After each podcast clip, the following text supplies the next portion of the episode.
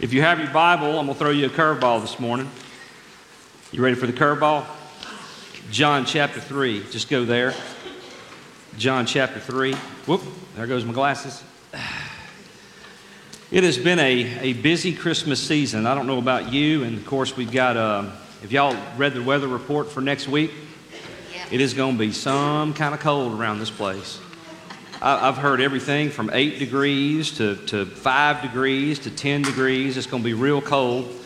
Real cold. So I'm going to try to warm you up this morning. Amen? All right. Well, remember, we as a church, and it's so strange having the choir behind me today. I'm going to have to turn and preach at you occasionally just to be sure that you don't miss out, right? Amen? Remember that we are a church back um, almost four years ago now. Uh, our staff got together and at that time and prayed and, and tried to seek the heart of God on what He would have us be as a church. And we came up with this, with this phrase that's kind of our vision statement. And the vision statement is that we are a church that is driven by the Word of God, transformed by the Spirit of God, and sent by the Son of God to make disciples of all nations. And so everything that we try to do, Parkway Baptist Church, is, is, is geared around that.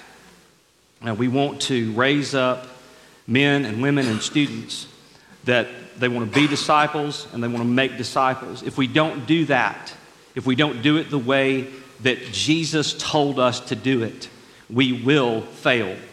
Uh, we have to do this the way that, that Jesus told us to do it. And so it's not about me making a name for myself or, or Parkway Baptist making a name for itself or any of us making a name for ourselves. It's about making the name of who known? Jesus. That's why we're doing this today in song and in word. We want people to know who He is, what He has done for us, the fact that He is still on His throne, that He loves us, that He wants us to be, to be healed uh, in His love and in His great mercy. And so, uh, Christmas time, that's what it's all about. That's why we decorate this sanctuary. That's why we learn special songs for cantata or whatever we. I never have, I don't even know what that word means. Anybody know what cantata means? What does that mean? Songs with narratives. Okay, gotcha. I'm to show my ignorance again. I just, I'm, I'm good at that. I'm good at that as, as a Baptist preacher from Mississippi. Occasionally I show my ignorance. Just let you know I'm a humble guy. Amen. Amen. Uh, next Sunday, we celebrate what is likely the most popular holiday known to humanity in recent years. And what is that holiday? Christmas. Christmas, exactly. Our entire lives are built around it. The world economy depends on it. Retailers build marketing strategies around it, anticipating huge spikes in sales. Children around the world get more excited this time of year every year. Why would that be? Because they get gifts, amen. Because on Christmas, on Christmas, we give one another gifts, and it's fun. Can you amen that? And it's exciting. Families gather together to celebrate. Your crazy brother in law actually shows up. Amen. He comes. Your crazy sister in law shows up. Relatives fly across the world to be together. Businesses shut down for a few days so they can be with their families. Most towns decorate their light poles with angels or reindeer. reindeer.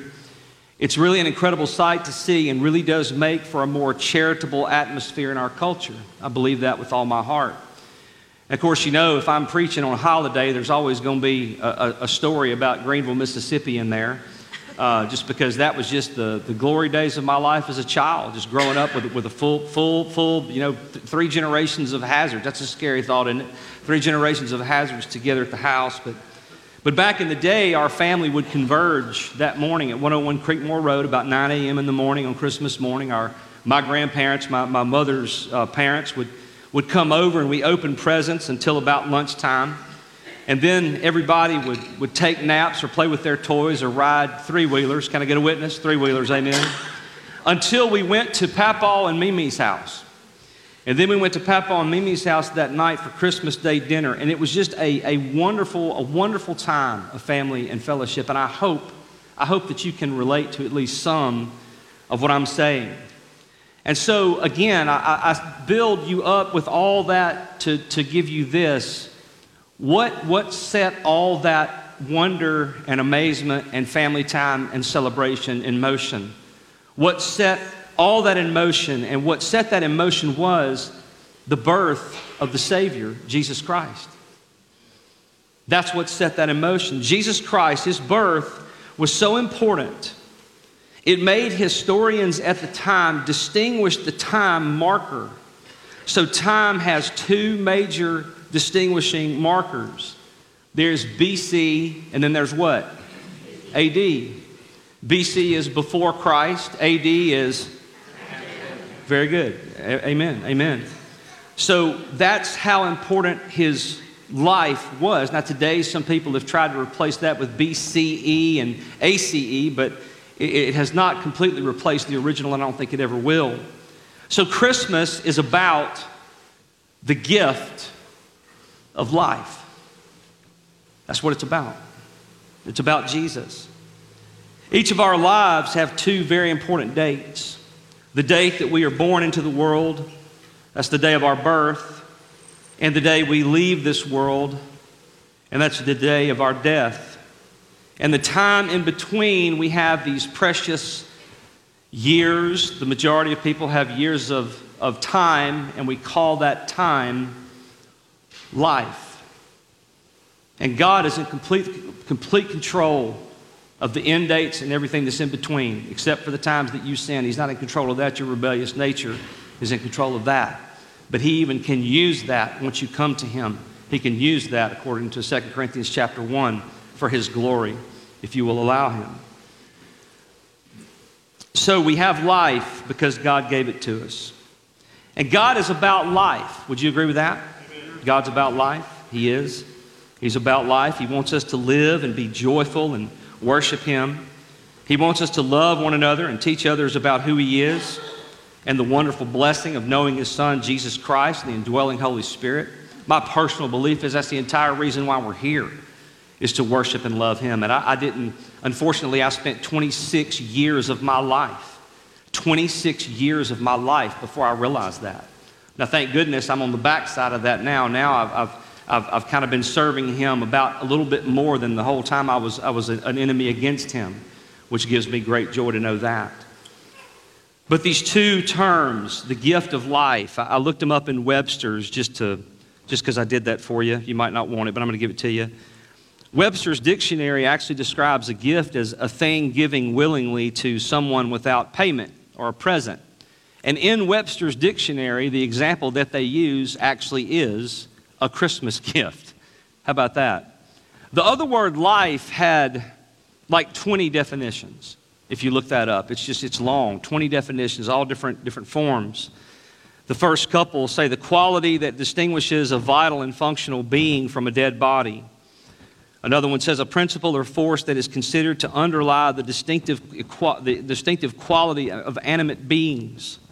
And number four is the one that I believe Jesus says when he means life, ultimately. We know, we know he gives us life physically, but we know that when we're born, we're born condemned and we're born under the curse. And then when we come to Jesus, he gives us life physically, but he also, more importantly, gives us what? Life eternally. The Spirit of God being put into, literally put into our bodies. And so, so definition number four says spiritual existence transcending physical death. So when we think about Christmas, we think about the gift of life. Now I'm going to ask you a question that's going to seem really bizarre for Sunday before Christmas, okay? I just want to prepare you for that. Is everybody ready? Is everybody okay? All right. Have you ever in your life been bitten by a snake? If you have, would you raise your hand? Micah, you weren't bit by a snake. When that happened? Okay, maybe he was. My son's raised his the first time I've heard of that. No, no telling what you're to. Just no telling what you're to find out when you ask questions to the whole congregation. Your son, Dad, I got bit by a snake. I didn't have any idea. I don't know when that happened. So if you open your Bible to John chapter 3, I want you to hang on to that question, and you'll understand why as I get there. I hope Micah does. Amen. So let's look at John chapter 3. This is probably one of the most popular chapter and verses in all of scripture and you could recite John 3:16 without even thinking about it. But I'm going to take you on a journey in just a few minutes through this whole through this whole chapter. And it's not going to be long. You think, "Oh, we're never going to get finished." No, we will, trust me.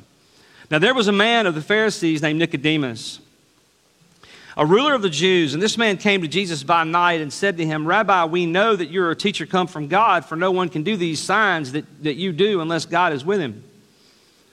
And Jesus answered him, Truly, truly, I say to you, unless one is born again, he cannot see the kingdom of God. Nicodemus said to him, How can a man be born when he's old? Can he enter a second time into his mother's womb and be born? Jesus answered, Truly, truly, I say to you, unless one is born of water and the Spirit, he cannot enter the kingdom of God. That which is born of the flesh is flesh, and that which is born of the Spirit is spirit. Do not marvel that I said to you, You must be born again. The wind blows where it wishes, and you hear its sound, but you do not know where it comes from or where it goes. So it is with everyone who's born of the Spirit. Nicodemus said to him, How can these things be? Just completely bewildered. And Jesus says, Are you the teacher of Israel, and yet you do not understand these things? Truly, truly, I say to you, we speak of what we know and bear witness to what we have seen, but you do not receive our testimony. If I have told you earthly things and you do not believe, how can you believe if I tell you heavenly things? No one has ascended into heaven except he who descended from heaven, the Son of Man. And as Moses lifted up in the, the serpent in the wilderness, so must the Son of Man be lifted up, that whoever believes in him may have eternal life. And here's your scripture For God so loved the world. Why don't you say it with me this morning? For God so loved the world that he gave his only Son, that whoever believes in him should not perish but have eternal life. For God did not send his Son into the world to condemn the world, but in order that the world might be saved through him. Whoever believes in him is not condemned, but whoever does not believe is condemned already because he has not believed in the name of the only Son of God. And this is the judgment. This is the verse you never hear, is the tail end of John chapter 3 or this or 316 when it finishes out this passage. And this is the judgment. We hear that word and we just shut shut everything out of our minds. The light has come into the world and people love the darkness rather than the light because their deeds were evil. For everyone who does wicked things hates the light and does not come to the light, lest his deeds should be exposed. But whoever does what is true comes to the light so that it may be clearly seen that his deeds have been carried out in God. So, let's walk through this for a few minutes this morning, shall we? So, first of all, we see a Jewish leader a Jewish leader comes to Jesus named Nicodemus. You, are familiar, those of you that have been in church most of your life, you know his name. You also know that him and Joseph of Arimathea are the ones that, um, that, that, that help with Jesus' final, uh, final cleansings when he was brought off the cross before he was put in the tomb. We know that.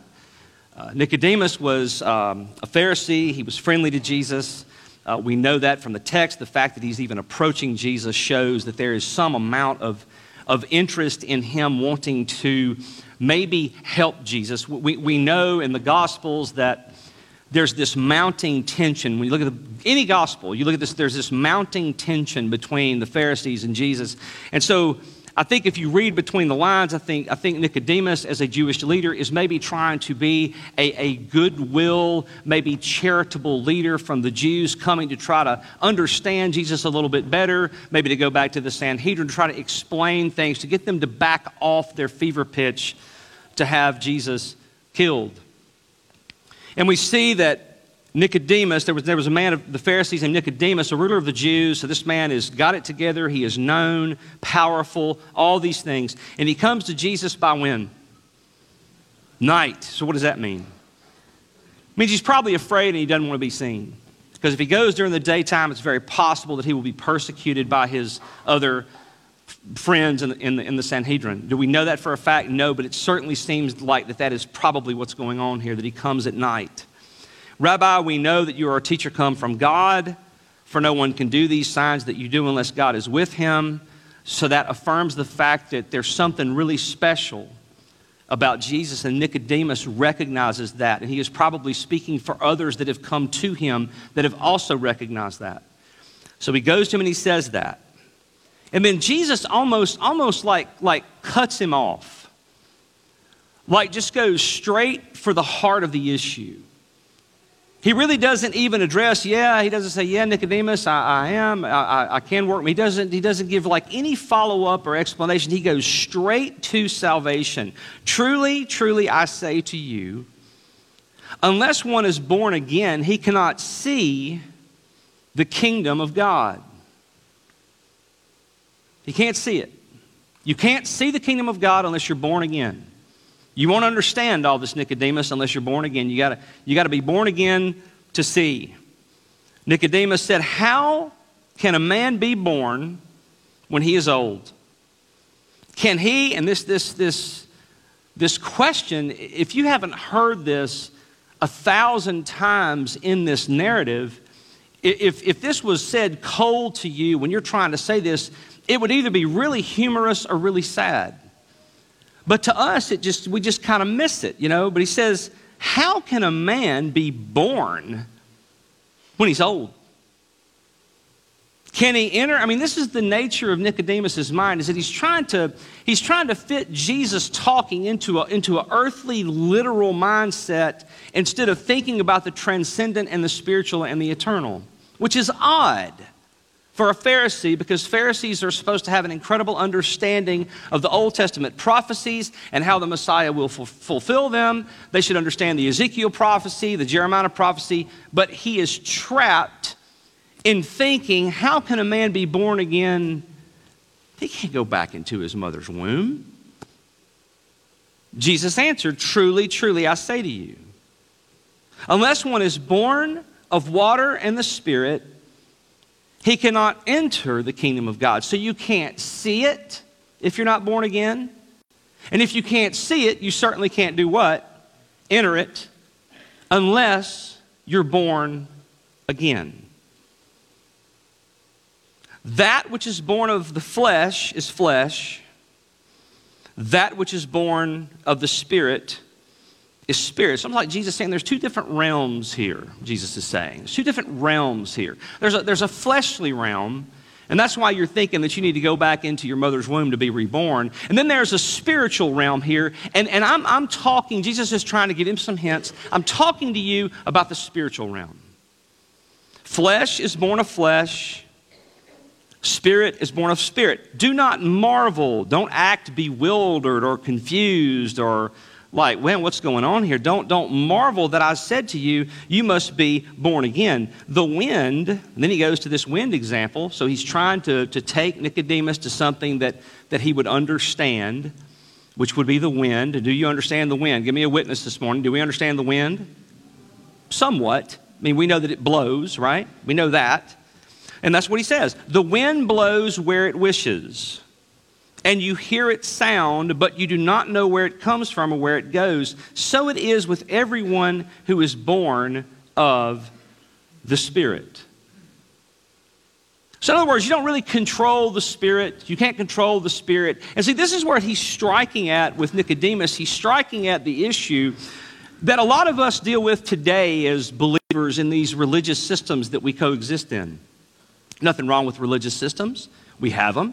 They have got good and bad points about them. But with the Jews and with the Pharisees, everything about their life had all become Torah law and temple, Torah law and temple, Torah law and temple, tunnel vision, Torah law, temple. And what Jesus is trying to get him to see is that you can't put the Spirit in a box. You see, they thought they had God in a box. And what was that box called? The temple. They thought that God was in a box. Thought they had him. He's nowhere else, but he's right here in the temple. No. No. God, God and the Spirit, they're like the wind. Uncontrollable. Sometimes he's, he's a gentle, easy breeze, like on a hot Sunday afternoon when that, when that little breeze catches your face and dries the sweat off your face. Can I get a witness? Sometimes, sometimes, it's like the hurricane that hit Florida. Sometimes it's in between. But God works, the Spirit works like the wind. And if you're going to be born again, it is a spiritual birth. It's not a fleshly birth. The flesh just kind of charts, kind of charts its own course. It's, it's kind of, but the spirit, as we say, God works in what kind of ways? Yes. So it is with everyone who is born of the Spirit. You know, I've, I've often seen in that text many times that you have, you know, believers fit all kind of different molds. you know, I often tell people one of the biggest weaknesses that I have in my life is that I think everybody should be as excited about the kingdom of God as I am. And my experience is that that's just not true. But, I, but, I, but God has corrected me on that through the years, okay? Because just because they're not wound up and excitable and, and like me doesn't mean they're not excited about the kingdom. The Holy Spirit deals with some people and they are meek and they are quiet but yet they live out their faith strongly. Other, other, strongly. Other people are loud and bold, and they live out their faith strongly. So the Holy Spirit of God is the same Holy Spirit, but each individual person, God has engineered specifically, designed specifically and perfectly for them to carry out the purpose by which He has called them. And I've really had to struggle with that. I really have because I really think everybody should be as excited about God and the Word of God as I am, and it's just not the case. But, but, I'm, but, I'm, but I'm judging by the flesh. Not, I can't see into their minds and into their hearts, so I don't truly know how excited they are about it. Right? Right. So Nicodemus says to him in verse 9, How can these things be? Now, here, here is the question that Jesus answered that should have left him with a little pain. Okay? Here's, here's kind of a here's kind of formative corrective, corrective discipline that, that Jesus gives Nicodemus. Verse 10 Are you the teacher of Israel, yet you do not understand these things? So what Jesus is saying is, is how could Nicodemus, a Pharisee, a ruler of the Jews, how could he have missed out something on a theme in the Old Testament as clear and as pronounced as the spiritual rebirth of the nation of Israel? How could he have missed that? Because it's there. I'm not going to name all the prophecies for you today, but, you, but those of you that, that know it's there, it's there. Ezekiel, it's, it's all through the Old Testament. And so Jesus is pushing him on that. How can you be the teacher of Israel and not know that there is a time where there is going to be a different era in the life of Israel and that the Holy Spirit is actually going to be, going to, your heart of flesh, your heart of stone is going to be turned into a heart of flesh. There's going to be a new covenant, not the old one that I gave your fathers in the past, but a new covenant that's coming. And I told you there I was going to send you a Messiah that's going to usher that in. You, as the teacher of Israel, no wonder they missed him. Amen. No wonder they missed him. Verse 11 Truly, truly, I say to you, we speak of what we know. Now, when he's saying we there, who's he talking about? He's talking about the Trinitarian God. He's talking about the Father, the Son, and the Spirit. That's who he's talking about. We.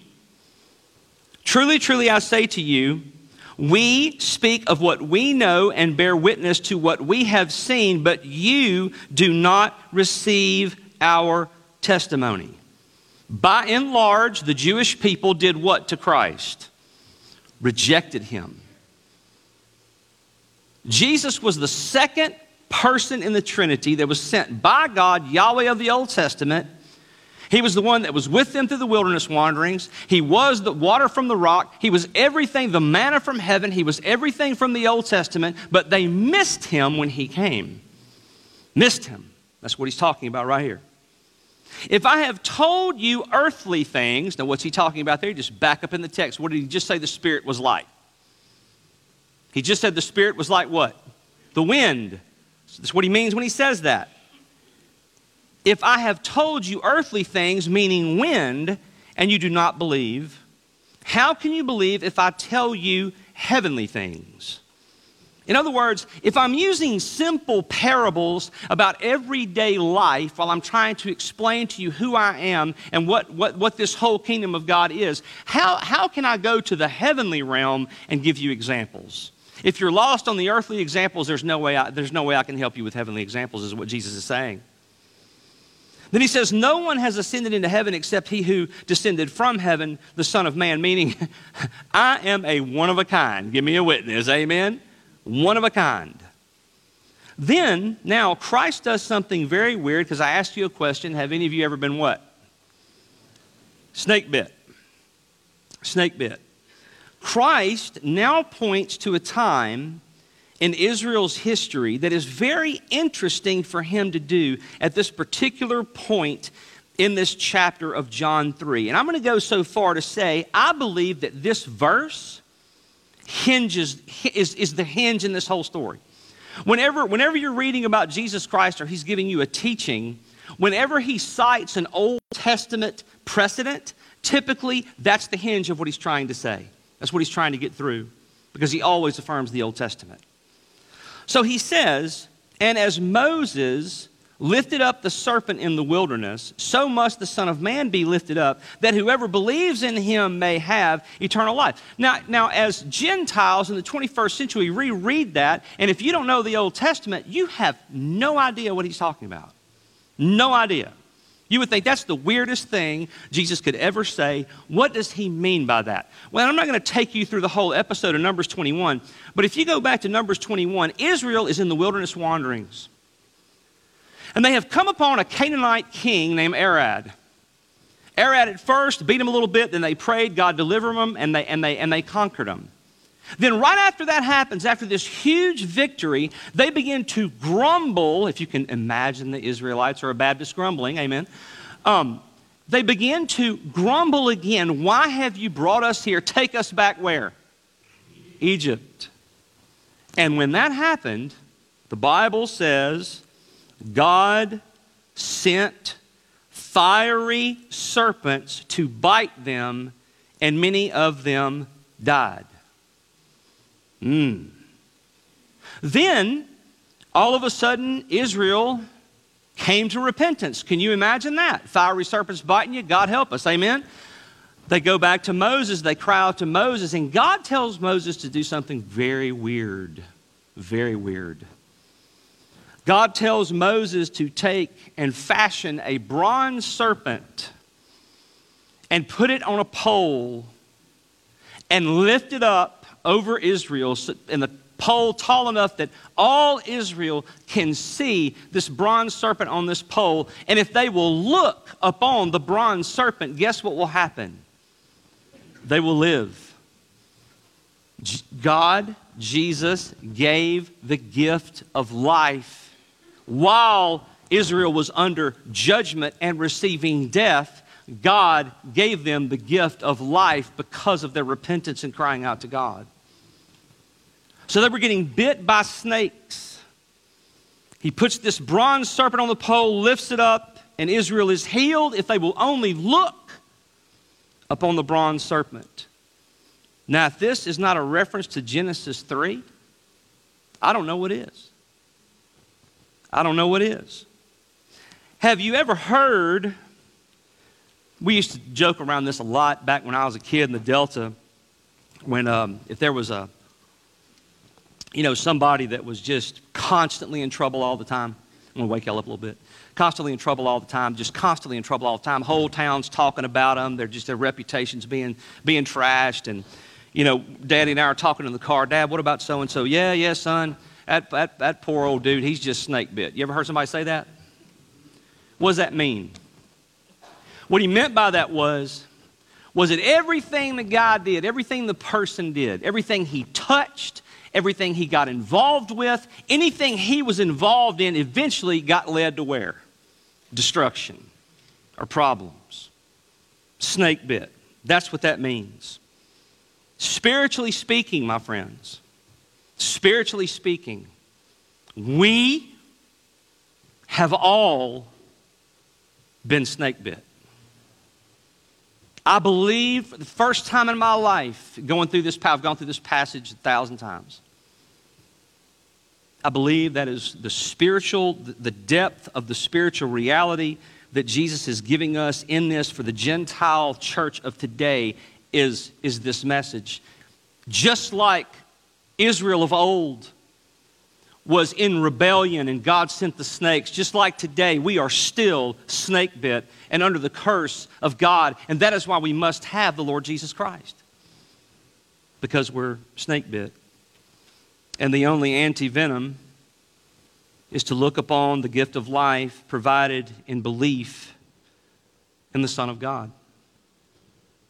Look upon this bronze servant if you've been bitten and live. Believe upon the Lord Jesus Christ, and you shall have eternal life. Look upon the bronze serpent, and you shall live. That is the biggest. There is no telling how many Israelites died thinking quietly to themselves, that is the biggest bunch of nonsense I have ever heard in my life. I will not look at that serpent. And what happened to them? They died. Not humble enough, not humble enough to believe and look up at the bronze serpent and live.